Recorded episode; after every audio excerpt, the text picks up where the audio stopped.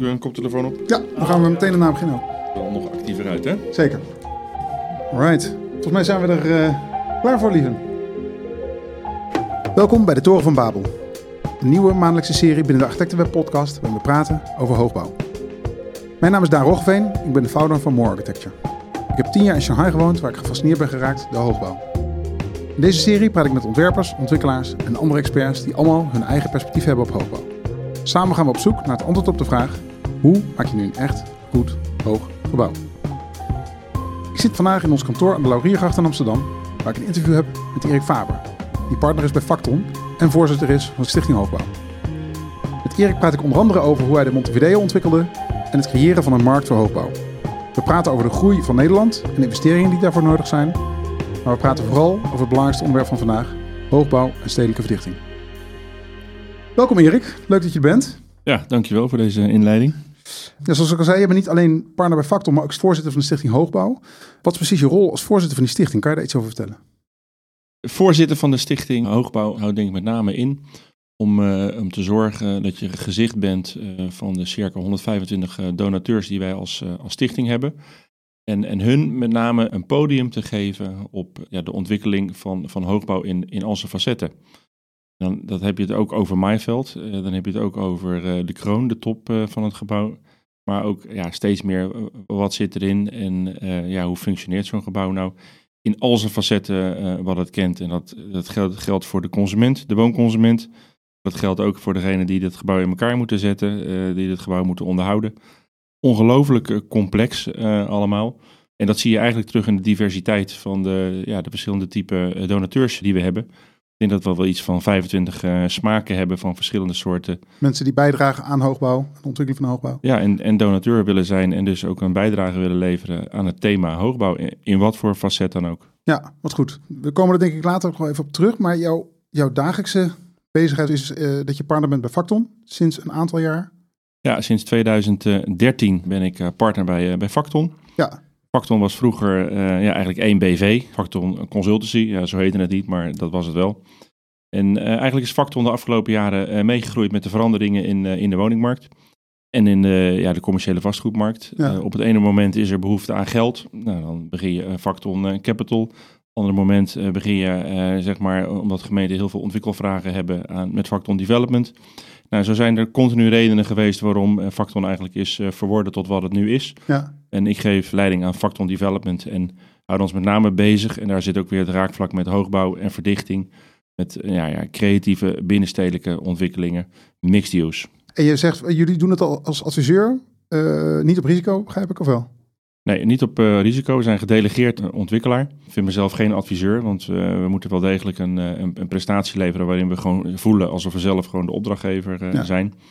En nou ja, dat doen we in, in vele grote steden, met name in, in Nederland. Ja, en um, je zegt van we werken aan die verdichtingsopgave. Dat doe je dus niet alleen aan de, aan de conceptfase, aan de ontwerpfase, maar ook, zeg maar, welke kanten raak je allemaal van, van, van, van de planontwikkeling?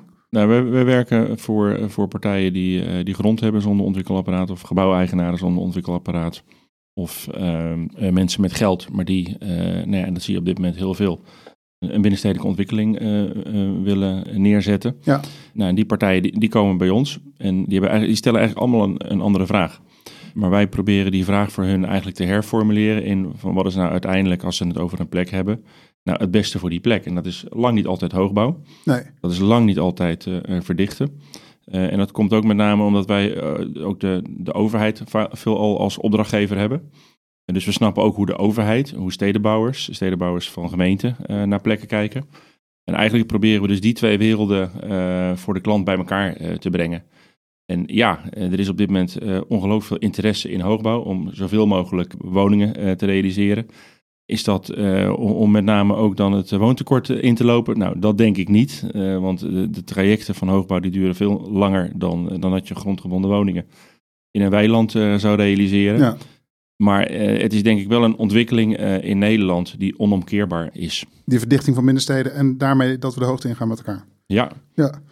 En wat is een, zeg maar, een, een sleutelproject waar je op dit moment aan werkt, binnenstedelijk in Nederland, wat een voorbeeld is van zo'n, van zo'n typische verdichtingsopgave? Uh, nou, op dit moment zijn we voor een, een opdrachtgever op de, de Westblaak. Dan zijn we een bestaand pand, die bestaat uit Westblaak Rotterdam? Ja. Westblaak Rotterdam. Die bestaat uh, uit de, de Rotterdamse laag, 40 meter hoog. Een pand wat de gemeente Rotterdam heel graag wil behouden voor de stad, omdat die ja, beeldbepalend is op een, een of andere manier. En, en uh, identificeert een bepaalde bouwperiode in, in de stad. Maar daar willen we wel proberen om tot hoogbouw te komen. Dus nu zijn we zeg maar heel complex bovenop dat gebouw een toren aan het ontwerpen. Ja. Waarbij je dus met een poer onder de grond stabiliteit in een bestaand pand moet gaan zoeken. Om uiteindelijk ook een toren van 70 meter daar bovenop weer te kunnen neerzetten. Ja. En dan zie je dus dat je een, een, een, een pand wat heel lang als kantoor heeft gefungeerd, nog steeds in de toekomst als kantoor gaat, kantoor gaat fungeren. Maar wel een plint krijgt die gewoon hoort bij wat, wat er vandaag verwacht wordt in de stad aan, aan levendigheid. Ja, dus dat is actief gemengd, divers programma? Ja, dat is heel, dat is heel divers. dus dat is, dat is dienstverlening, het kan een supermarkt zijn. Maar dat kan bijvoorbeeld ook heel goed gewoon een fietsenwinkel zijn. Ja. dat zie je ook steeds meer in plinten in, in binnensteden. En daarbovenop komen dan uh, de gewenste woningen die de stad wil. Uh, Rotterdam heeft ook een enorme uh, woningbouwopgave. nou, daar zoek je niet het makkelijk op, maar dat vinden we wel heel interessant om dat soort complexe opgaven beter te pakken. Ja. Daarnaast, die, die ziet er dan misschien wat makkelijker uit, dat is in Alexanderpolder. Ook daar staat een bestaand kantoorpand. Dat heeft ze langste tijd wel gehad. Dat willen we graag slopen en daar gaan we kijken of we daarvoor middeldure huur en dure huur een toren van 125 meter kunnen realiseren. Ja.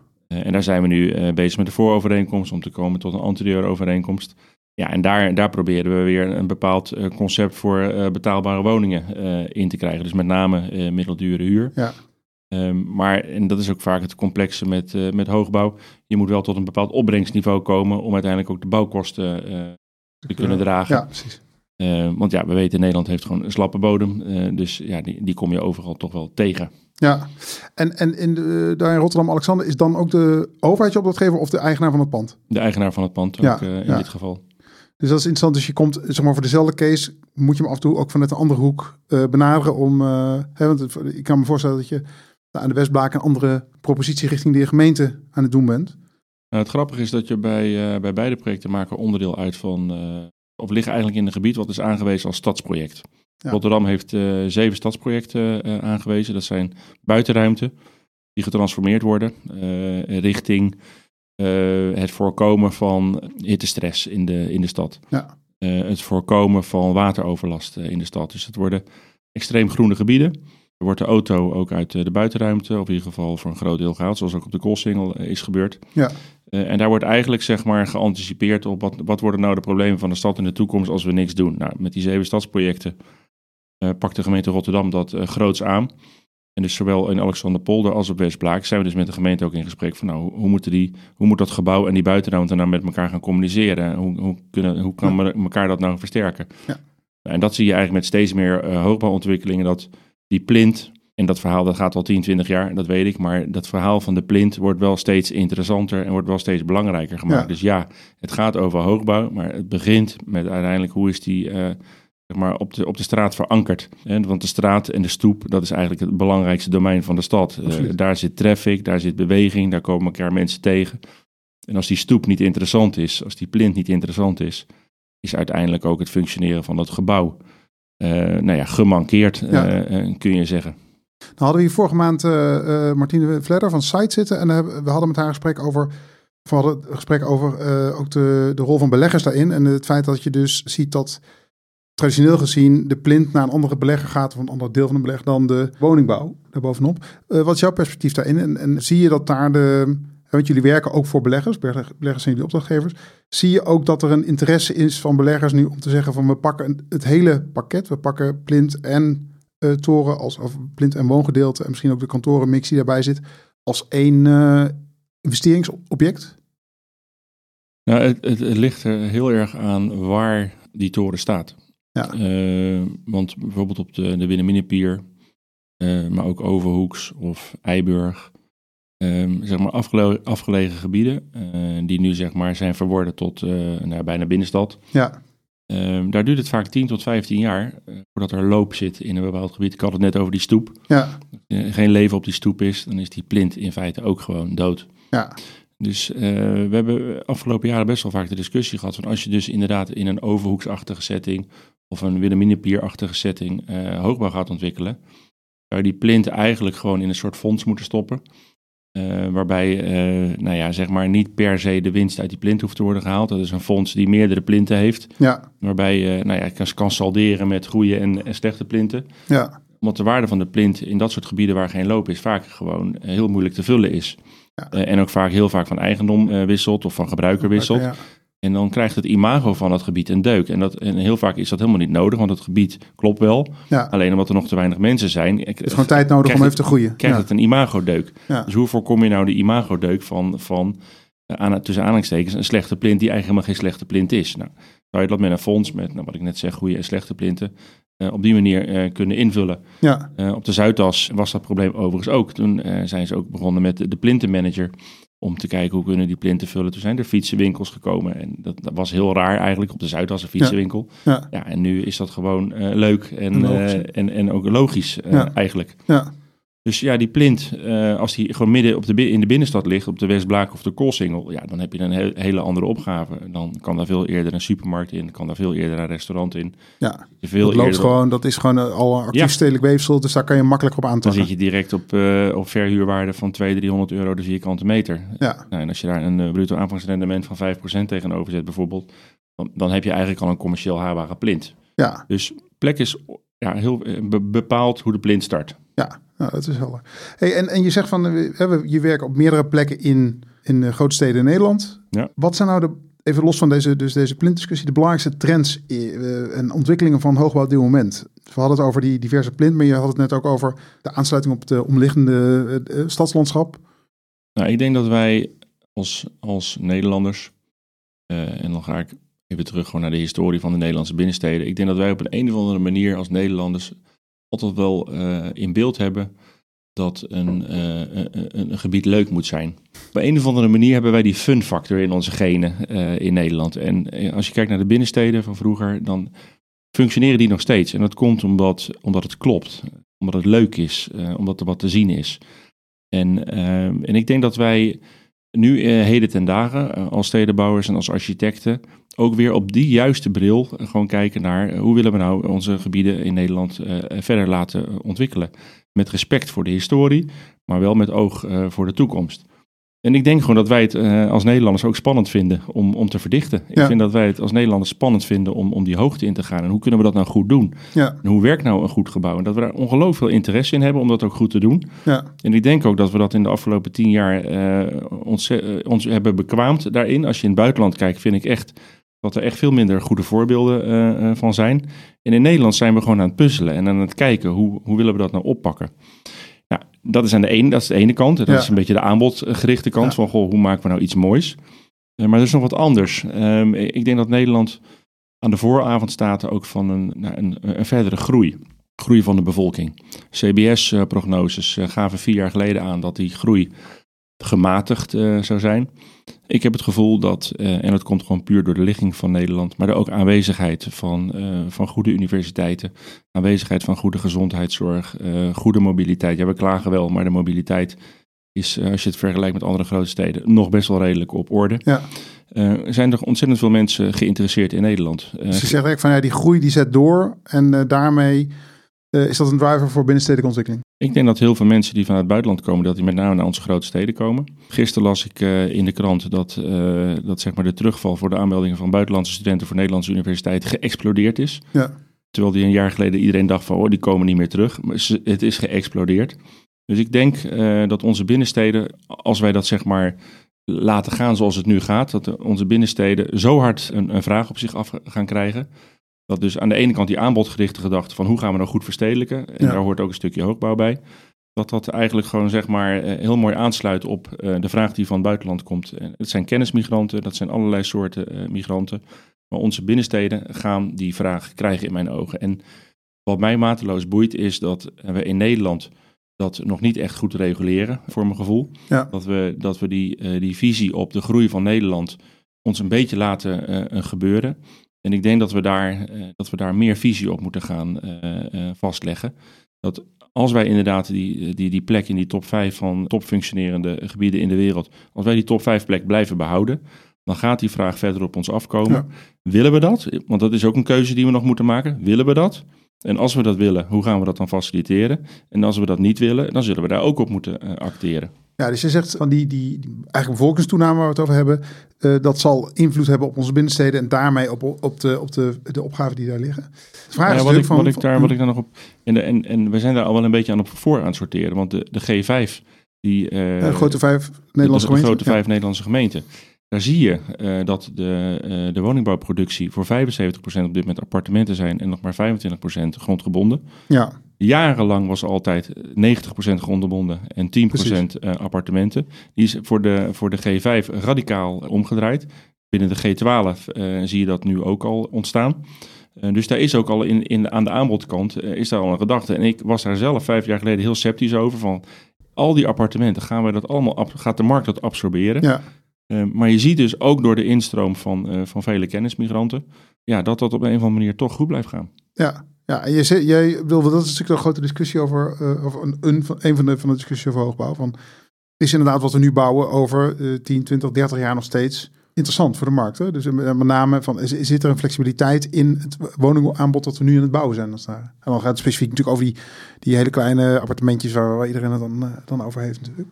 Nou, wat, wat, wat, wat, de, eh, wat de Nederlandse overheid, denk ik, goed doet.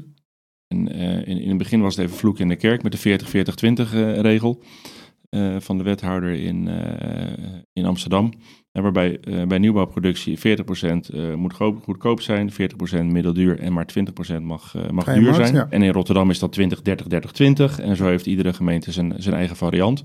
Dat als je dus een, eh, een hoogbouwtoren neerzet, en of die nou 70, 100 of eh, 200 meter is, dan moet je voldoen aan dat collegebesluit. Ja.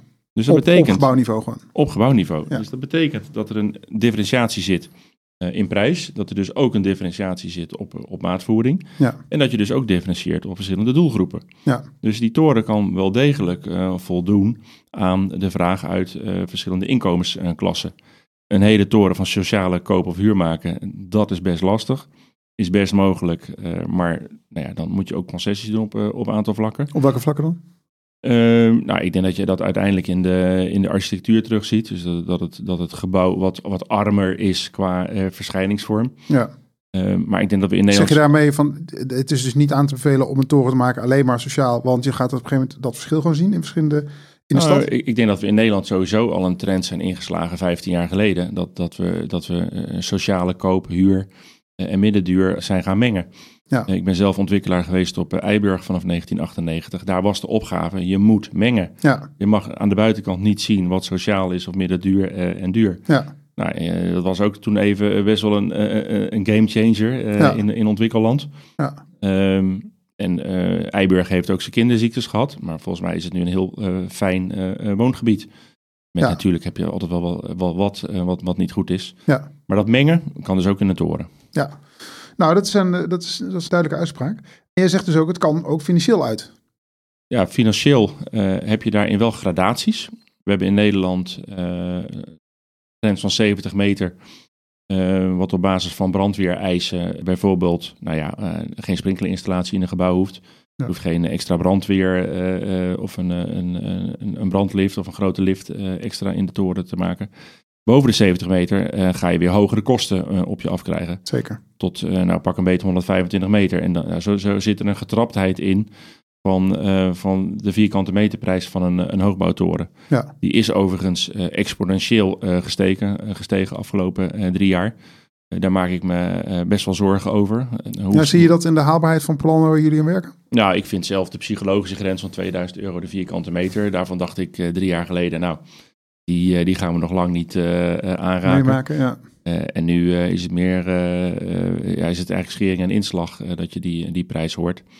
Er komt ook bij dat natuurlijk de opbrengstkant enorm gestegen is. Ja. Rotterdam heeft jarenlang rond die 3.000, 4.000 euro de vierkante meter psychologische grens gezeten. En die gaat nu frequent door de 6.000, 7.000. Ja. Amsterdam had 5.000 euro als psychologische grens, gaat nu frequent door de 10.000. Ja. Eh, dus aan die, in, in die zin is aan beide kanten wel wat, wat veranderd. Ja, dat is grappig dat je dat zegt. Want je, je, we hadden het in het voorgesprek ook over jouw historie bij ING. Je hebt lang bij ING gezeten eh, als ontwikkelaar. En toen heb je eh, een van de eerste van de grote projecten waar je aan gewerkt hebt is Montevideo geweest in Rotterdam. Een hele andere tijd.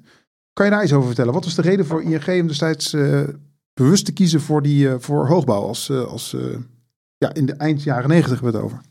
Ja, Nee, dat was voor mij echt uh, als kind in de snoepwinkel dat ik uh, het project Montevideo uh, aangereikt kreeg als, als woningontwikkelaar. Woningontbouwontwikkeling was net opgericht binnen, binnen ING. Een ING vastgoedontwikkeling Nederland had de ontwikkelrechten gekregen voor de kop van de Wilhelminapier. Dus aan beide zijden van Hotel New York mocht het World Port Center ontwikkeld worden. in ieder geval zo werd het later genoemd. En, en Montevideo, het World Port Center was uh, louter voor het havenbedrijf met uh, 20, 30.000 vierkante meter kantoor. Uh, en aan de andere zijde mocht uh, Montevideo worden ontwikkeld tot een hoogte van 150 meter. Dat was destijds de, de, hoogte van de hoogbouwgrens. en die moest eigenlijk zeg maar een beetje de andere kant van de boekerij voorstellen als boekensteun. namelijk tussen het WENA met de hoogbouw van Nationaal Nederlanden en uh, aan de andere zijde dan uh, het World Port Center en, uh, en Montevideo. Dat was de hoogbouwas die toen... was dat dezelfde ja. tijd dat die gedefinieerd werd? Ja, de, die is, die is in, in de jaren negentig is die in de, een van de eerste hoogbouwvisies geformuleerd. Ja, Emiel die vertelde daarover. En in die as mag, mocht tot 150 meter worden ontwikkeld. Nou, we weten dat die inmiddels die is opgerekt tot 250 meter ja. met de Zalm, Zalmtoren die op dit moment wordt opgeleverd. Maar dat dat uh, een appeltje-eitje was, uh, dat was eigenlijk totaal niet. Uh, voordat ik bij ING kwam werken, werkte ik bij Colpron Consultants. He, heet tegenwoordig Ecoris. En daar had ik het marktonderzoek gedaan voor de Hoge Erasmus. Dat was een ontwikkeling van Willem Properties. En ja, toen zeiden wij van nou, dat, dat prijsniveau dat zit rond de 2000, 2500 gulden de vierkante meter. Dus ja, veel, veel meer markt is er in, in Rotterdam niet. En dan zit je ook nog eens een keer op Noord. Eh, het verschil tussen Noord en, eh, en Zuid. Nou, uiteindelijk heeft Willem Properties gezegd, nou, we, gaan, we gaan die toren maken, want we, we moeten gewoon markt maken. Dit is zo'n mooie plek. We weten dat de Erasmusbrug hier uh, komt te liggen.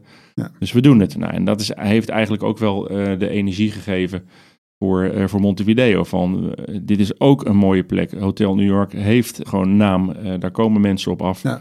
Dus daar gaat ook straks een bepaalde loop in komen. En... Je vertelde net, je, je was bij ING ook betrokken bij uh, Eiburg rond diezelfde tijd, of misschien iets later. Maar dit was echt een radicale keuze voor hoogbouw. Dus het was, was, dat, was dat nieuwe ING? En was dat een, uh, wat was, daar, was daar een specifieke aanleiding voor? Nou, ik denk ook wel dat, uh, dat de toenmalige directeur van ING vastgoedontwikkeling, Jan Doets, was oud-directeur van het ontwikkelbedrijf Rotterdam. Uh, en had samen met, uh, met Riek Bakker, was destijds uh, de supervisor van, van Kop van Zuid, wel bedacht van, goh, hoe maken we nou een aantrekkelijk stuk stad?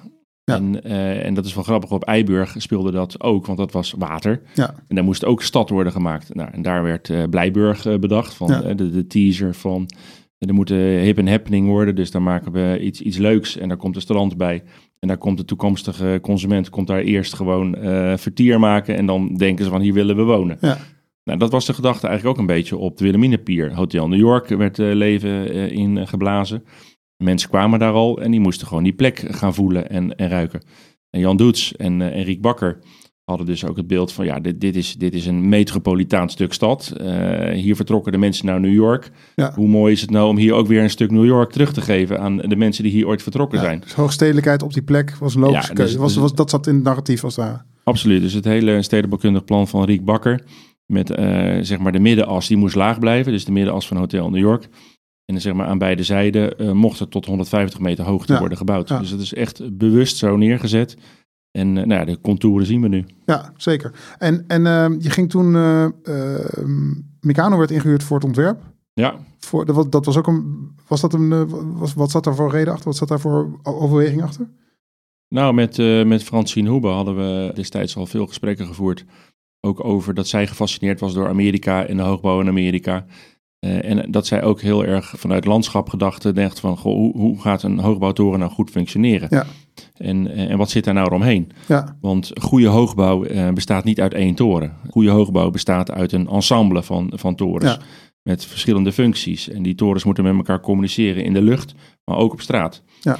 Nou, en dat spel, dat hebben we bekeken in New York, in Chicago, uh, in Boston. Dus jullie zijn daar naartoe geweest, studiereis gemaakt? We hebben een studiereis gemaakt van een, van een week. En eigenlijk in een week ja, de, de, de meest Europese hoogbouwontwikkelingen ook bezocht. Ik bedoel, je moet natuurlijk wel even zeg maar, pas op de plaats maken met Ja. wat past nou wel in Rotterdam en wat past niet in, eh, Ja. in Rotterdam. Ja. Nou, en daar hebben we heel veel lering getrokken uit. Bijvoorbeeld bij Montevideo, dat die hele plint, dat die gewoon volledig van glas moet zijn. Die moet volledig open zijn. Ja. Dat is een van de lessen eh, die we hebben geleerd. Daarnaast was het heel normaal in Amerika dat er een sportschool facility eh, in een hotel of in een hoogbouwtoren zit. Dat hebben we ook in, in Montevideo ingebracht. Dat er gastenslaapkamers zijn voor mensen die langskomen. Dat die, dat die niet in jouw appartement hoeven te slapen. eh, Maar dat die gewoon Ja. eh, in een soort van hotelachtige ruimte eh, kunnen overnachten. de was- huismeester. Maar we hebben het over, laten we zeggen, dit was eind jaren 90, 1998, 99. Ja, exact. exact. Dus, dus het was waren, eh, kijk nu zit elke torentje in Deventer heeft, heeft ook een gastenverblijf en een sportschool erin bij spreken. Maar, maar in die tijd was dat tamelijk nieuw was gedacht, denk ik. Dus kon je dat intern goed verkopen en kon je dat, eh, waar wat, landden die ideeën meteen? Nou, die, eh, iedereen was er, dat kun je je voorstellen, die was daar enthousiast over. Dat was nog niet gedaan in Nederland. Ik bedoel, Nee. De hoogbouw die we met name in Nederland hadden, waren kantoren. Ja, Hè, dat was Ja. in Amerika net zo. Het waren met name de kantorenhoogbouw. Dus de woninghoogbouw, eh, die kwam pas veel later. Ook omdat het ja, gewoon onbetaalbaar was in, het- in het begin. Het probleem waar, eh, voor al die eh, services, en of het nou de huismeester is of het zwembad of eh, andere, het moet terugkomen in de, in de VVE-lasten. En, Ja. en die werden ongekend hoog voor Nederlandse begrippen. Lag rond de 500, eh 550 euro per maand. Nou ja, dat is, en vrij stevig, ja. Dat, is, dat is vrij stevig. Dus daar hebben we wel uiteindelijk keuzes in moeten maken om die terug te brengen naar 300 euro per, per maand, per woning. Eh, dus daar hebben we wel concessies moeten doen. Eh, en, maar, en bijvoorbeeld dus ook in de hoeveelheid uren dat de huismeester er is. Om Ja. maar iets simpels te Ja, noemen. ja, ja. Je vertelde van dat, eh, project, dat, dat, nou, ik neem, dat heeft een doorlooptijd van een aantal jaar gehad. Startverkoop was in 2002. Was daar meteen een markt voor, voor die, voor die toren? Ik bedoel, wa- werd dat meteen omarmd door iedereen die zei van nou, dat wil ik dus wel op, op 150 meter in, op de Wilhelminipier wonen? Of was dat... eh, Nou, we hadden samen met een, eh, met een marketingbureau, wat ook ervaring in Amerika had, hadden we de, de toren gedifferentieerd in, in, city apartments, loft apartments, sky apartments bovenin. Eh, dus we hadden eigenlijk zoveel differentiatie aangebracht. We hadden zo'n enorme campagne eromheen gemaakt met vier verschillende brochures, met vier verschillende dozen, met allerlei attributen die mensen kregen als ze dus geïnteresseerd waren in het project. Het project was startverkoop in 2002 eh, vier keer overtekend. echt waar. Dus nou, wij dolgelukkig Ja. eh, dachten, dit, eh, dit gaat lukken. Want even dus voor, voor het goede, voor het beeld. Ik kwam die, in die tijd, toen ging ik wel eens eten bij Hotel New York. Maar dat was gewoon een winderige plek in de middle of nowhere. Hè? Dus Katendrecht was nog nauwelijks ontwikkeld. Eh, De, de, Kop van Zuid zelf was eigenlijk nog gewoon één grote bouwplaats. Nee, er- was gewoon helemaal niks. Je had alleen maar de, de, de viscontainer buiten op de hoek van Hotel New York. Ja, En voor de rest niets. Dus nee, de- we hebben daar echt heel veel geld uit, ongekend veel geld uitgegeven aan een marketingcampagne. In alle landelijke dagbladen. En eh, ook heel veel eh, bekende Nederlanders eh, aangeschreven van je moet hierbij zijn, want hier gaat het gebeuren. Dus de, de mond-op-mond, eh, die verliep goed. Vier keer overtekend, maar toen brak de internetcrisis uit. Markten implodeerden. En we waren eigenlijk in één keer nou, bijna alle geïnteresseerden kwijt. En dat kwam met name omdat we hier op een prijsniveau van 4000 euro de vierkante meter zaten eh, gemiddeld. Ja. Dat lag twee keer hoger dan eh, de gemiddelde markt in, eh, in Rotterdam. Ja. Dus dat was al een, een hele gewaagde keuze. Maar nou ja, het, het project had gewoon had die kwaliteit. Dus kon het ook dragen. En de mensen die, waren in eerste instantie ook enthousiast. Dus omdat we toch eh, onze aannemer al eh, hadden gecontracteerd, eh, Basics uit België, die wilde instappen. We hebben uiteindelijk een achtervanconstructie met Vesteda moeten afspreken voor de 65 appartementen. Om ervoor te zorgen dat er in ieder geval al een gedeelte verkocht zou zijn. ja. En als we onverhoopt uiteindelijk slecht zouden eindigen bij de oplevering, dan zou Verstede nog meer appartementen afnemen. Maar dat soort, dat soort constructies waren toen nodig om een dergelijke ontwikkeling van de grond te krijgen. Ja. ja. En het was, het was echt de eerste, de eerste woontoren in, eh, op die Kop van Zuid. En later zijn natuurlijk al die andere torens ge- gevolgd. Wa- waren daar ook nog ontwikkelingen van ING bij? Of was dat verdeeld onder de markt? Nee, verdeeld onder de markt met tenders. Eh, Montevideo is in eh, t- 2005 opgeleverd Ja. en eh, staat er nu 16 jaar. Ja, en als je kijkt naar de prijzen, die zijn verdriedubbeld eh Ja. tot nu toe. Ja, dus dat, dat is uiteindelijk een eh, goede afloop geworden. Ja, zeker. Nou laat je je regelmatig horen in het debat over hoogbouw. Ja, dat is ook logisch. Je bent als, als voorzitter eh, van de stichting. Je gaf net al aan van ik zie een, een, een opgave voor verdichting in... eh, ja, er- gaat verdichting plaatsvinden in eh, steden in Nederland. Wat zijn wat jou betreft de grote uitdagingen binnenstedelijk? Uh, dan specifiek over, uh, als we het hebben over de ruimtelijke ordening. We zien het op ons afkomen. We hebben in Nederland op dit moment 220 torens boven de 70 meter. In 2030, als we naar alle harde en zachte plannen kijken, uh, groeit dat richting de 300. En als we doorkijken, dan is de verwachting dat het verdubbelt binnen nu en, en 15 jaar. Ja. En dan heb ik het gewoon puur over harde en zachte planvoorraad. dus dat betekent dat op alle tekentafels van stedenbouwers van gemeenten op dit moment al die discussie volop speelt en aan de gang is. Ja. Uh, we zitten nu in een hoogconjunctuur. Er is ongelooflijk veel geld. Er is ongelooflijk veel vraag. Uh, prijzen stijgen uh, heel hard. Dus ja, de, de, de, enige is niet helemaal een antwoord op je vraag. Maar de, de zorg die ik op dit moment ook wel heb, is dat je gewoon ziet dat, dat het gemeentelijk apparaat het zo ongelooflijk druk heeft met al die keuze. Ja. en dan hebben we het over verdichten, maar we hebben het ook over duurzaamheid. We hebben het over energie. We hebben het over mobiliteit. Er komen eigenlijk zoveel verschillende thema's op de stad af. En door de decentralisatie zijn die eigenlijk allemaal op, de, de gemeentelijk niveau. op gemeentelijk niveau eigenlijk uh, weggelegd. Ja. Dat, dat je gewoon voelt dat die thema's zijn zo groot uh, en kosten ook zoveel geld. Uh, dat die thema's eigenlijk, en dat zijn ze ook uiteindelijk weer, op de tafel van INW en, en BZK, Binnenlandse Zaken, terugkomen. Ja. Dus waar zit mijn, waar, waar, zit mijn zorg? Van, ga, gaan we, gaat op tijd het, het samenspel wat nu op dit moment al uh, speelt, bijvoorbeeld ook voor de 14 uh, eh, nationale grote woningbouwlocaties. Die zijn aangewezen door het Rijk, want daar moet woningbouwproductie komen. Maar dat zijn ook veel allocaties waar uiteindelijk ook mobiliteitsvragen uh, spelen, waar de verdichtingsproblematiek speelt. Maar um, gaat dat voldoende tempo krijgen? Gaat dat voldoende snel? om die enorme druk die op die stad afkomt, om dat uiteindelijk ook allemaal te kunnen afvangen. Ja, ja. En dan, als je dan specifiek hebt over de mobiliteitsopgave, je hebt ook wel eens gezegd van daar, daar moet gewoon een veel grotere investering komen vanuit het Rijk om het te gaan hebben over de duurzame ontsluiting van verdichtingslocaties. Ja, ik, ik zeg gekscherend wel eens van uh, dankzij de coronacrisis uh, praten we tegenwoordig over tientallen miljarden uh, als we dingen moeten oplossen. Ja. En ik heb het gevoel dat ehm, als we het over mobiliteitsvraagstukken hebben, dat vraag van, ga, van nou, we moeten daar een miljard en daar moet een miljard heen. Mm -hmm. maar ik denk in de jaren 60 was er een, eh, een metronet tussen de, de G4 uh, eh, bedacht. Uh, ooit was er ook nog uh, de A3, de snelweg A3 de Noord gekomen Zeker, bedacht. Ja. En, en dat zijn natuurlijk thema's uit de jaren 60 geweest die niet zijn ingevuld. Maar die waren een zegen geweest voor de mobiliteit in de Randstad als we die nu wel hadden gehad. Ja. En ik denk dat we toch, ik zeg geen nieuwe dingen, ik, ik, wil niet, ik wil nu niet belerend overkomen. Maar ik denk wel dat dat soort integrale vraagstukken, die dus uh, op macroniveau, dus ook vanuit het Rijk, moeten worden aangestuurd. Ja, dat, dat, ik hoop dat we daar voldoende tempo kunnen houden. Er wordt over gepraat, er zitten mensen aan tafel, er zijn crossover overleggen tussen INW en, BZK. Maar houden we voldoende tempo om het tempo van de markt, wat op Nederland afkomt, om dat bij te houden? En dat zei ik ook eh, aan het begin van dit interview, van daar moeten we denk ik ook keuzes in maken in Nederland. Uh, alles wat op ons afkomt, gaan we daar op meebewegen of niet? Zo niet, waar gaan we dan niet op meebewegen, maakt dat duidelijk. En waar gaan we wel op meebewegen, maakt dat duidelijk. En ik denk dat je dan ook uiteindelijk heel snel gaat zien, uiteindelijk, hè, we zien nu ook bijvoorbeeld dat Flevoland, de prijzen in Flevoland zijn ook uh, bijna verdubbeld de afgelopen uh, vijf jaar. Dus de, de olievlek van Amsterdam plekt nu door, keihard door naar zelfs Lelystad. Ja. Dus je, je ziet het overal gebeuren. Je ziet de trek ook uh, naar Overijssel. Je ziet de trek ook verder naar, naar Gelderland. Dus er zijn allerlei nieuwe verstevigde trekbewegingen uh, in Nederland. Nou, ik denk dat we daar uh, macro gezien nog wel harder op, op kunnen sturen.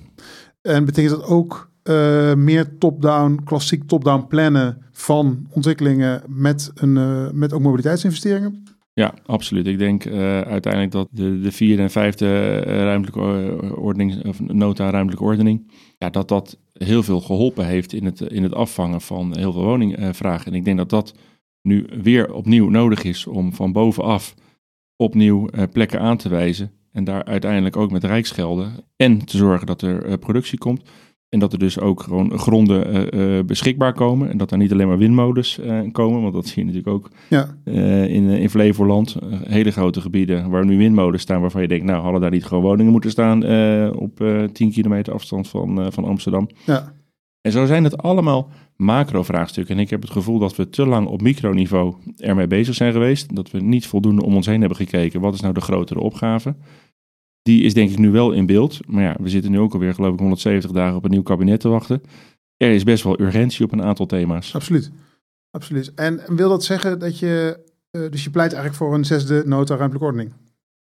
Ja, en dan heb ik het niet alleen maar over uh, bouwen aan de rand van de stad. Maar dan zou er ook best wel een, een visie over mogen komen over de verdere verstedelijking van reeds verstedelijkte gebieden. Dus verdere verdichting. Ja. ja. Maar nou, de, de riep uh, Martine Vledder vorige maand, en jij zei dat volgens mij net ook, van uh, verdichting is niet het enige antwoord. Hè? binnenstedelijke verdichting is niet het enige antwoord op die woningbouwvraag die er ligt. Dus er ligt een vraag van een miljoen extra woningen. Kunnen we dat allemaal binnenstedelijk oplossen? En dan is het antwoord? Nee, uh, kijk, we hebben jarenlang die, de vraag van 80, 90 procent grondgebonden woningen gehad. Ja. En 10, 20 appartementen. Nou, ja. Die is natuurlijk niet radicaal om. Ik bedoel, Nederland wil niet opeens uh, uit zijn tuin. Alleen, uh, wat wel aan de hand is, en dat heeft weer te maken met gewoon de verdere verinternationalisering van Nederland. Ja. Dat er hele grote groepen komen die gewoon wel in de midden in de stad willen wonen. En niet in een tuintje in, uh, in Waddinxveen. Ja. Uh, dus ook daar denk ik dat we gewoon een soort van, van reset hebben van hoe, hoe gaat die markt zich nou verder zetten. Ja. En die grondgebonden woonmarkt van Overijssel, die moet blijven. We moeten niet uh, gaan verdichten in uh, nou, plaatsen rondom Zwolle. Ja. Maar Zwolle kan dat bijvoorbeeld best, ja. wel, best wel hebben. En Arnhem kan dat hebben, en Nijmegen kan dat hebben, dat zie je. Breda zie je verdere verstedelijken. En dus binnen die G12 slim verstedelijken. Maar ook absoluut oog hebben uh, van waar willen we uiteindelijk gewoon de grondgebonden woonmarkten uh, verder laten groeien. Zoals we dat ook met de Phoenix hebben gedaan. Ja, maar dus minister van Ruimte, minister van Ruimtelijke Ordening. Uh, er, er, er, was voor de verkiezingen een, een enorme roep voor uh, minister van Wonen. Ja. Ik denk dat de minister van Wonen niet de oplossing is voor snelle bouwen. Ehm, ik sta zelf ook gewoon met, me, met mijn poten, zoals dat heet, in de klei. Uh, en ik merk gewoon uh, dat ja, de afdeling, het loket van omgevingsvergunningen, dat dat gewoon overspannen is. Er zijn zo ongelooflijk veel initiatieven uh, in de stad, dat de gemeenten het gewoon niet meer aankunnen. Dus een minister van Wonen gaat er niet voor zorgen dat uiteindelijk de vergunningen sneller worden afgegeven. Dat is een heel ander probleem. Ja, absoluut. Daar moeten we heel anders op, hele andere oplossingen voor, voor verzinnen. Nee, maar als je zegt van ik, ik, ik vind dat er eigenlijk centraler gezien meer grotere keuzes moeten worden gemaakt over waar we ruimtelijk gezien met het land naartoe moeten. Waar gaan we bouwen? Waar gaan we wonen? Waar gaan we ook onze energielandschappen uh, neerleggen? Dan, dat, dat, dat klinkt wel als uh, een roep om centrale sturing. Ja, uh, en, ze en, zeker om, om de regio's daar, daarin te helpen en, en, en, en daarin te prioriteren en keuzes te maken. Ja, ja. nu is dat natuurlijk een best wel een, een, een, een politieke positie die je dan inneemt. Is dat iets wat jullie veel doen bij, bij Facton? Dus, zeg maar, op dat grensvlak van die, van die markt en die, en die overheid zitten? Ja, Facton bestaat dit jaar 40 jaar. En ik denk dat we de eerste 20, 25 jaar met name gewoon voor de publieke sector hebben gewerkt. Afgelopen jaren zie je dat dat langzaam uh, in balans begint te komen met de private sector. En dat we eigenlijk gewoon op het snijvlak van publiek en privaat uh, opereren ja. op dit moment. Dus we snappen de publieke sector goed. We snappen de richting die je de private kant op wil. En op dat snijvlak uh, zie je inderdaad heel veel uh, uiteindelijk uh, thema's die, op het, die politiek zijn, die politieke lading hebben en dat er politiek keuzes moeten worden gemaakt. Ja. Om uiteindelijk weer binnen de gemeente tot keuzes te komen. Ja, en je, ik kan me voorstellen dat je ook, omdat je in veel verschillende gemeentes werkt, dat je ook veel verschillende politieke.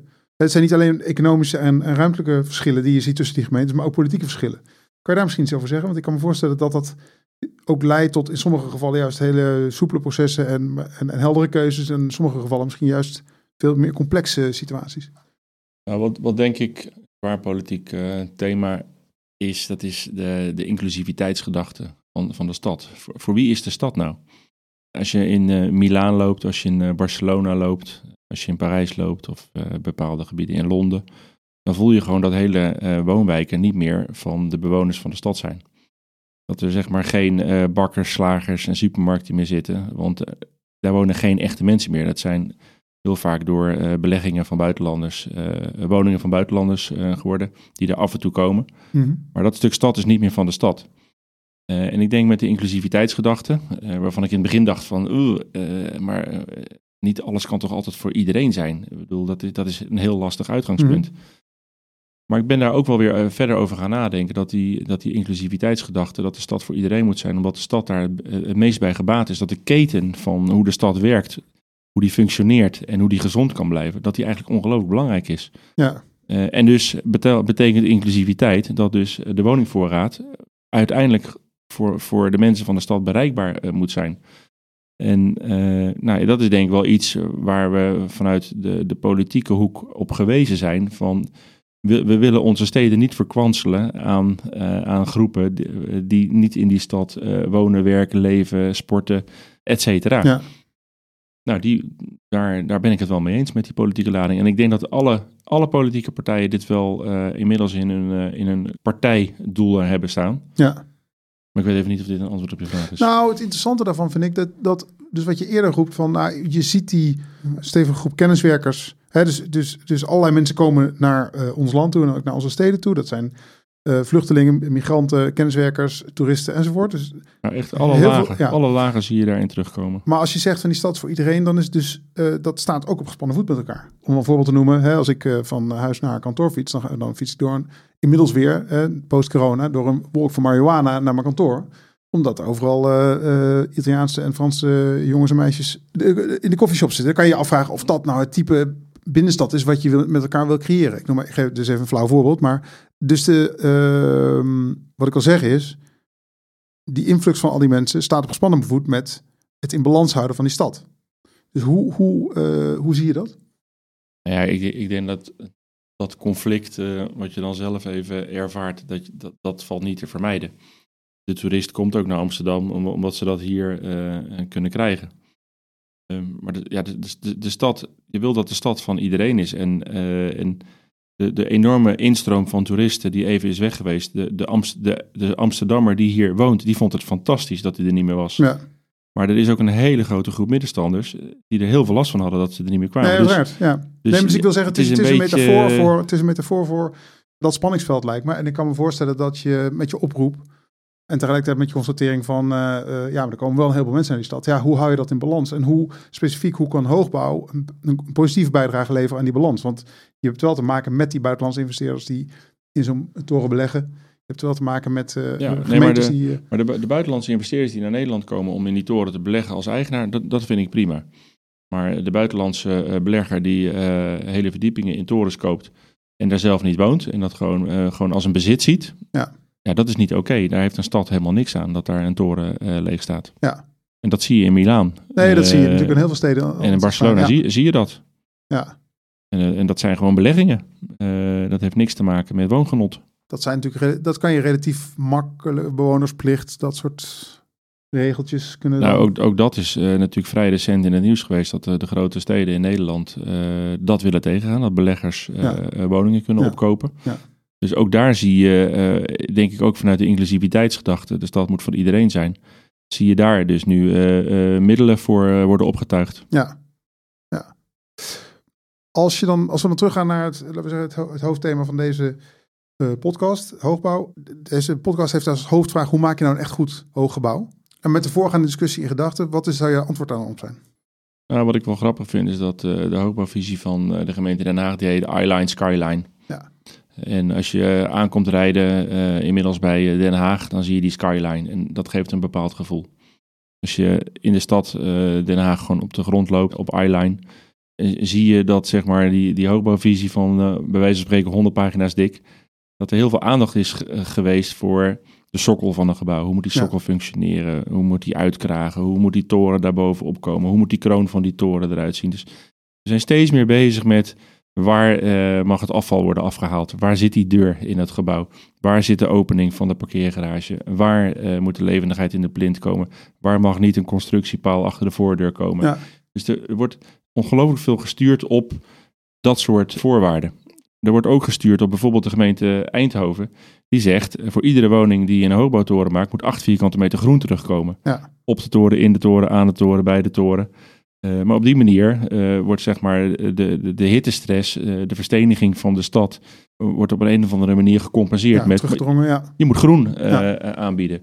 Dus ik denk dat we op die manier samen, en alle steden lezen ook mekaars hoogbouwvisies, dat we aan de ene kant dus steeds, steeds rijkere torens krijgen in de zin van ze worden steeds beter, er wordt aan steeds meer dingen gedacht.